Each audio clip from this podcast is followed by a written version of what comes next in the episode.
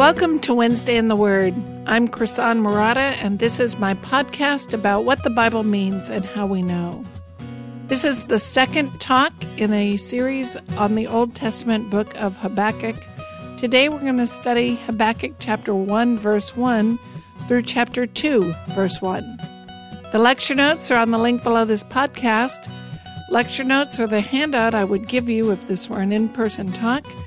You can also find those notes by going directly to wednesdayintheword.com slash Habakkuk 2. Habakkuk is spelled H A B A K K U K. Thanks for joining me today. In the first podcast, we looked at the historical setting for this book of Habakkuk. Habakkuk was a prophet. His book occurs during the time period of biblical history that we call the divided monarchy. The nation of Israel has split into two different nations, with the northern kingdom being Israel and the southern kingdom Judah. The northern kingdom has already been taken into captivity by Assyria, and the southern kingdom of Judah is still standing. So Habakkuk is a prophet to the southern kingdom of Judah during the reign of the evil king Jehoiakim. The nation is spiraling downward into evil and rebellion. The king is oppressing his people, and the nation is a vassal state of the Babylonians. Habakkuk's world is in tremendous geopolitical turmoil, and life seems to be going from bad to worse. Into this setting, then, Habakkuk seeks the Lord and he asks, basically, how long is this going to go on? When are you going to rescue your people? So, as we talked about last time, the book of Habakkuk speaks to one of the most fundamental questions of the Christian faith. We believe in a just, righteous, and merciful God, and yet we look around at the chaos, crime, and violence in the world and we say, Where are you? How long are you going to let this go on? Your people are struggling under an evil regime. The wicked seem to prosper. Those who follow you seem to perish. Life is bad and it's getting worse. We're crying out to you, but you don't seem to be listening. And our two theme questions for this study are first, how can a loving God let this happen to me or to us? And second, why believe if I'm not exempt from the tragedies of life? Well, today we're going to look at Habakkuk chapter 1, verse 1 through chapter 2, verse 1. And first, let me give you a general outline of the book, which you can find in the lecture notes. Habakkuk chapter 1, verses 1 through 4 is Habakkuk's first complaint. Habakkuk turns to God and he complains the people have abandoned the law and everything is getting worse, and how long is God going to let this go on? Then in chapter 1, verses 5 through 11, the Lord responds and he says, Don't worry, I'm sending the Babylonians.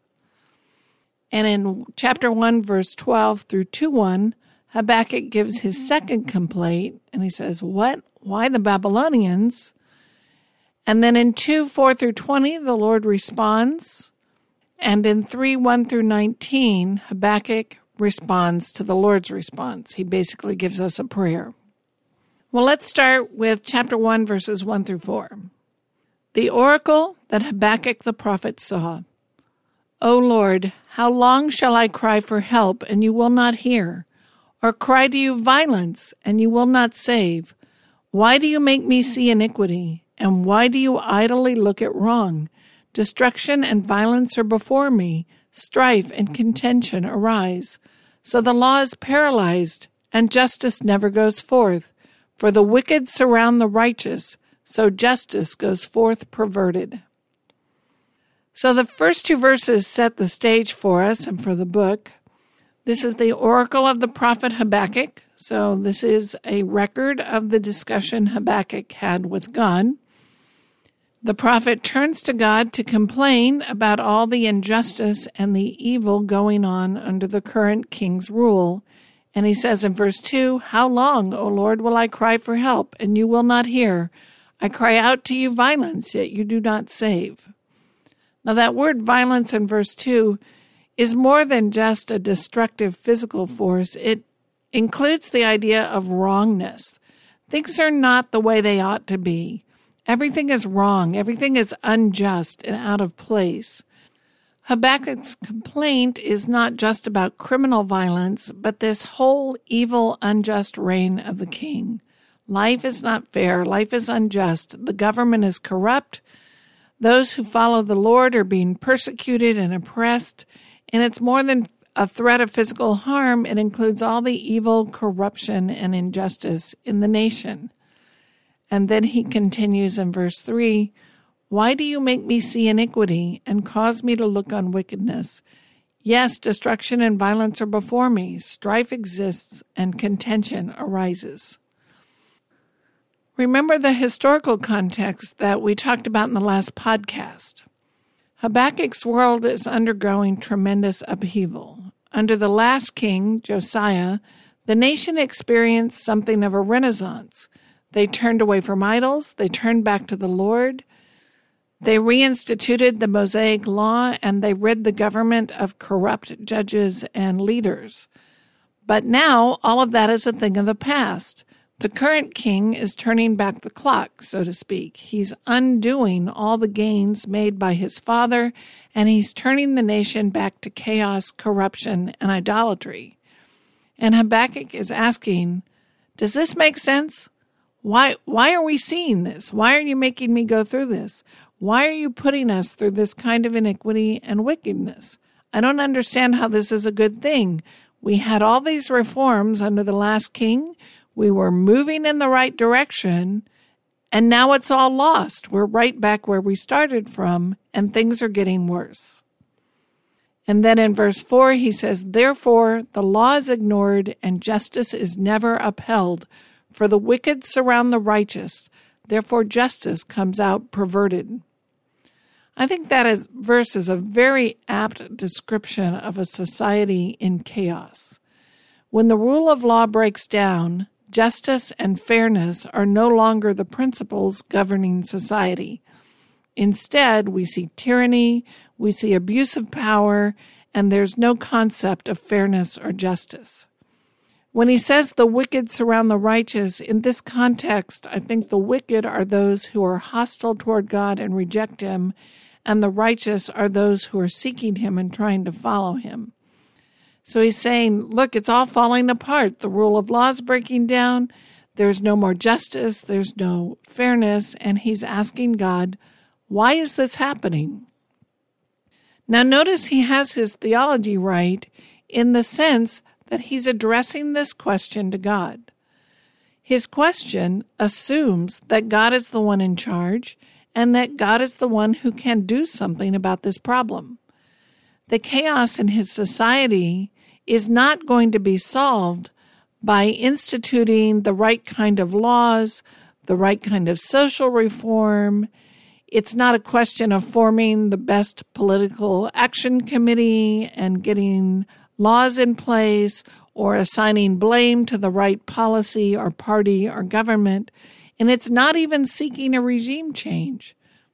Rather, Habakkuk cries out to the God of heaven because he is the one who can set right everything that is wrong. If anyone can turn this situation around, it's God. And as bad as this situation is, it is not outside of God's control. God has the power to bring about reforms and to bring about justice.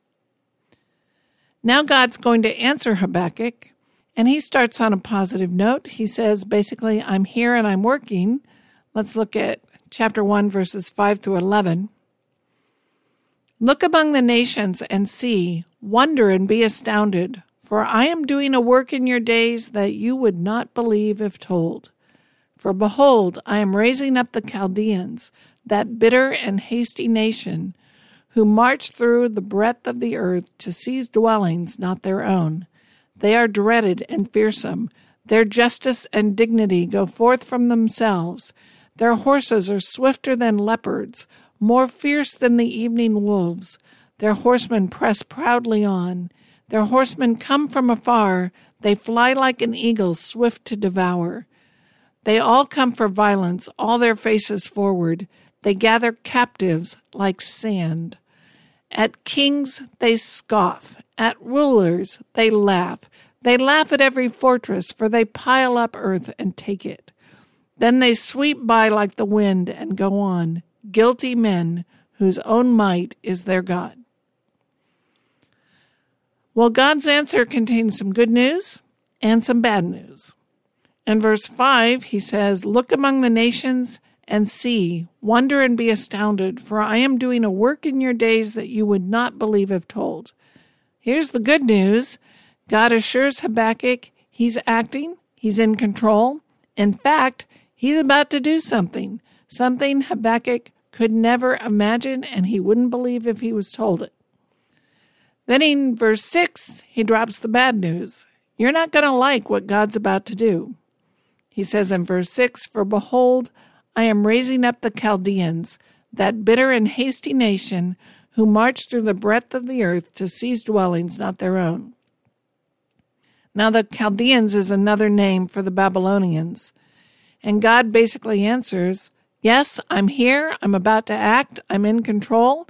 The Chaldeans are coming to execute discipline against Judah and her evil king. Well, Habakkuk must be stunned because surely this is a case of the cure being worse than the disease. Habakkuk asks, Why is this happening? Are you even listening? How long are you going to let this go on? And notice God doesn't tell Habakkuk why it's happening. Instead, he says, Here's what's going to happen next. I'm bringing the Chaldeans to execute judgment and discipline against Judah and her idolatry. And then he gives this really terrifying description of the Chaldeans. In verse 7, he says, They are dreaded and fearsome. Their justice and dignity go forth from themselves. Now, that summary statement is perhaps the most succinct description of who they are as a people. They are autonomous. They believe their authority, the power and might that they have, come from themselves and not from any God. In other words, they're beholden to no God, no king, and no other people for their accomplishments. They are a self contained force unto themselves. So essentially, they have substituted themselves for God. And then he goes on to describe their overwhelming military might. This is 8 through 11. Their horses are swifter than leopards, more fierce than the evening wolves. Their horsemen press proudly on. Their horsemen come from afar. They fly like an eagle, swift to devour. They all come for violence, all their faces forward. They gather captives like sand. At kings they scoff, and at rulers they laugh. They laugh at every fortress, for they pile up earth and take it. Then they sweep by like the wind and go on, guilty men whose own might is their God. So the Lord basically answers Habakkuk and says, Look, the Chaldeans are coming with this absolutely unbelievable, terrifying military might. They sweep down in full force against their enemies and they laugh at anyone who tries to resist. They scoop up captives like a child scoops up sand on the beach. No fortress can stop them. They conquer everything in their path.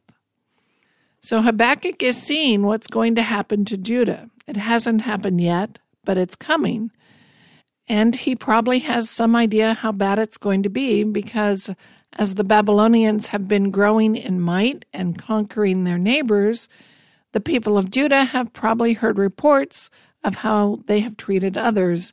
And God says, now you're going to see it firsthand. And notice the bookend statement he gives in 111. The English Standard Version has, Then they sweep by like the wind and go on, guilty men whose own might is their God.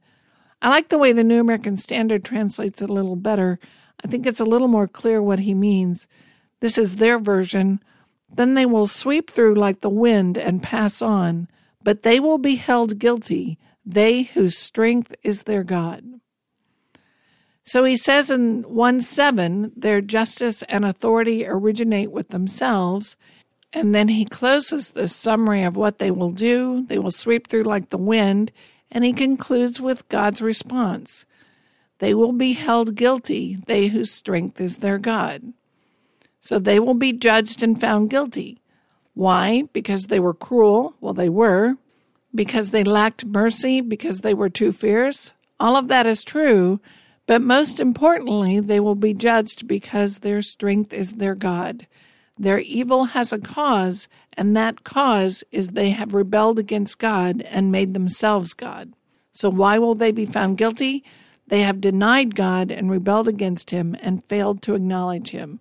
In their world, He's not even there. Well, that answer provokes a response from Habakkuk. And we'll see Habakkuk responds with questions that show his confusion. Basically, he doesn't understand why God would use these people to bring judgment on his people. The people of Judah are God's chosen people, and God is letting these truly ungodly folks trample all over them. Well, what's the deal? Let's look at Habakkuk's second complaint. This is in chapter 1, verses 12 through 17. We're going to walk through it verse by verse. In 112, he says, Are you not from everlasting, O Lord, my God, my Holy One? We shall not die. O Lord, you have ordained them as a judgment, and you, O rock, have established them for reproof. Well, that phrase in verse 12, we will not die, is problematic for many scholars, because in fact, a lot of God's people did die when the Babylonians eventually leveled Jerusalem. The event is often described as the first Holocaust because about 1.2 million Jews were slaughtered and many more were taken into captivity. But I think what's going on here is we have to read this with the rest of the statement. Habakkuk is affirming his faith in God that God will not abandon his people. God will not let his people be crushed entirely. He says, You've ordained them as a judgment. You've established them for reproof. You're not going to wipe them out. Judgment will come, but you won't wipe us off the face of the earth. You won't forsake us and wipe us out completely. As a people, we will remain and a remnant will continue. Then he goes on in 113 You who are of purer eyes than to see evil and cannot look at wrong, why do you idly look at traitors and remain silent when the wicked swallows up the man more righteous than he? Well, Habakkuk is asking the tough questions. He's asking the real question of this book Why, Lord? Why would you use such wicked people to bring judgment? Why look with favor on them and allow them to get away with all these evil actions when we, your people, as bad as we are right now, at least we're more righteous than the Babylonians. Habakkuk is not claiming that the children of Israel are perfect or holy. He knows that they are sinful too, but they are more righteous in the sense that they have been forgiven and chosen by God. They are seeking Him. God has marked them as His own and they acknowledge Him. Now, in particular individuals, their particular actions and attitudes are not necessarily more righteous. In their behavior, they're sinful too, but because of their position in God's plan, they are more righteous in the sense that they are God's people and He has chosen them, and in some sense, they are His and they are forgiven. He goes on in 1 14 and 15. You make mankind like the fish of the sea, like crawling things that have no ruler. He brings all of them up with a hook. He drags them out with his net. He gathers them in his dragnet, so he rejoices and is glad. Here I think Habakkuk is trying to work out his confusion. He's puzzled and he's thinking it through, and he's saying, God, why would you make your people directionless like fish? And why would you make them so vulnerable that the Chaldeans can just easily gather them up and take them into captivity as easily as a fisherman drops his net in and hauls up a catch of fish? In 116, he says, Therefore he sacrifices to his net and makes offerings to his dragnet, for by them he lives in luxury and his food is rich. He's saying, So why are you letting your people be caught up in the net of the Chaldeans? The Chaldeans thank their net for their catch of fish rather than worshiping God. Why would you let this happen to your people, people who acknowledge you, when the Chaldeans mock you? Rather than acknowledging that you, O Lord, are the one who gives victory into their hands, The Chaldeans see themselves as self reliant. They see their victories as a result of their own tools, their own might, their own efforts. They think that their net full of fish results from their own prowess and their own success rather than acknowledging that all good things come from your hand. Is he then to keep on emptying his net and mercilessly killing nations forever? Essentially, Habakkuk saying, Look, how can you let a godless nation, a nation who ignores you, who doesn't know your name, and who thinks they are God like you, how can you let them continually slay nations? Why are you rewarding them? And that's the essential question of the book. How can you bring judgment like this on your children, especially with these kind of people? Essentially, he's asking, why do you let evil and tragedy overtake your people especially when the people overtaking them with evil and tragedy are so wicked. And yet, despite all that confusion, he affirms his trust in God.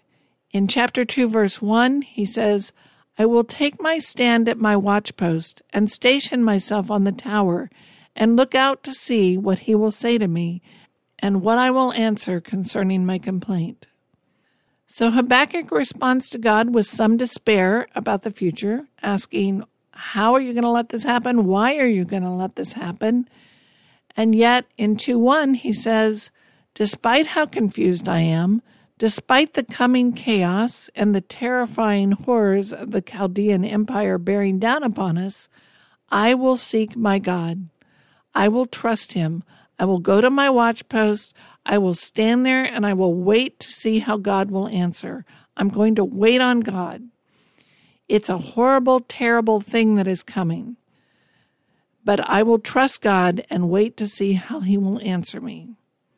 Now, if you think about it from Habakkuk's point of view, it would have been a much better answer if God had said something like, Oh, you know what? I'm going to bring another king like Josiah. I'm going to put a new king on the throne, and this new king is going to trust me, and he will be as good as King Josiah, maybe even as good as King David, and all the people will turn back to God. Well, that would be a great plan, right? We think that would be much better news, but that wasn't the message. Rather, God's answer was this truly horrible military force is going to sweep through the nation and destroy everything in its path. In the light of that answer, which must have been a gut wrenching, heart dropping answer, Habakkuk says, I'm going to stand on my rampart, I'm going to watch, I'm going to wait for you. And that's the first lesson of this book. We may not know why bad things happen. God's plan may not look anything at all like our plan. Our plan is usually smooth, straight line from start to finish no bumps in the road, no bad times, and certainly no devastating tragedy. But God's plan involves hills and valleys and ups and downs and good times and bad times and sometimes truly horrible times. But He is still God. His promises still stand. He will not forsake His people and He has not lost control. We can stand on our guard post we can watch, and we can wait. There is no other God to turn to, and we can't solve these problems on our own. But like Habakkuk, we can trust him. He is our one and only answer. He will not fail us. He has not forsaken us. He has not forgotten us. We can trust him no matter what. Thank you for listening to Wednesday in the Word, the podcast that explains not only what a passage means, but also seeks to teach you how to figure that out. You can find all the episodes in this series on my website, WednesdayInTheWord.com, as well as many other series, and you can also find them in your podcast feed wherever you listen to your podcasts. There is no charge, no spam, and no ads. It's all free to help you improve your study skills and understanding.